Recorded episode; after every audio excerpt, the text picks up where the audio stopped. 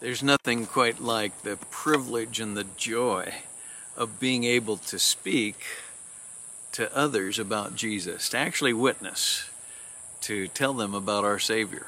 There's something within us, God put it there when we came to Christ, that we want to do that. One of the things that I think we fear is that we don't know enough. And uh, there is one thing you're an expert on what God has done for you. You don't have to be a great theologian. You just can tell people what Jesus Christ has done for you. The blind man in John 9 is a great example of that. He said, You know, whether he's a sinner or not, I don't know. But one thing I do know whereas I was blind, now I can see he was in the process. I mean, that's an amazing chapter.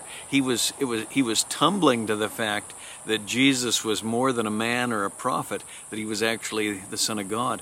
But in the process, they kept asking him, "What do you say about him?" And he said, "Listen, I don't know much, but one thing I do know. Whereas I was blind, now I can see." Every Christian can say that.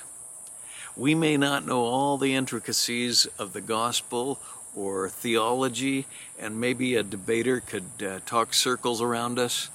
But one thing you're an expert on what Jesus Christ has done for you.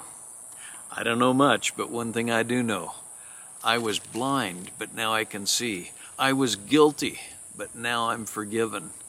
I was bored and empty. Now I'm fulfilled and satisfied. Uh, your own story what Christ has done for you. Look for an opportunity today to tell someone.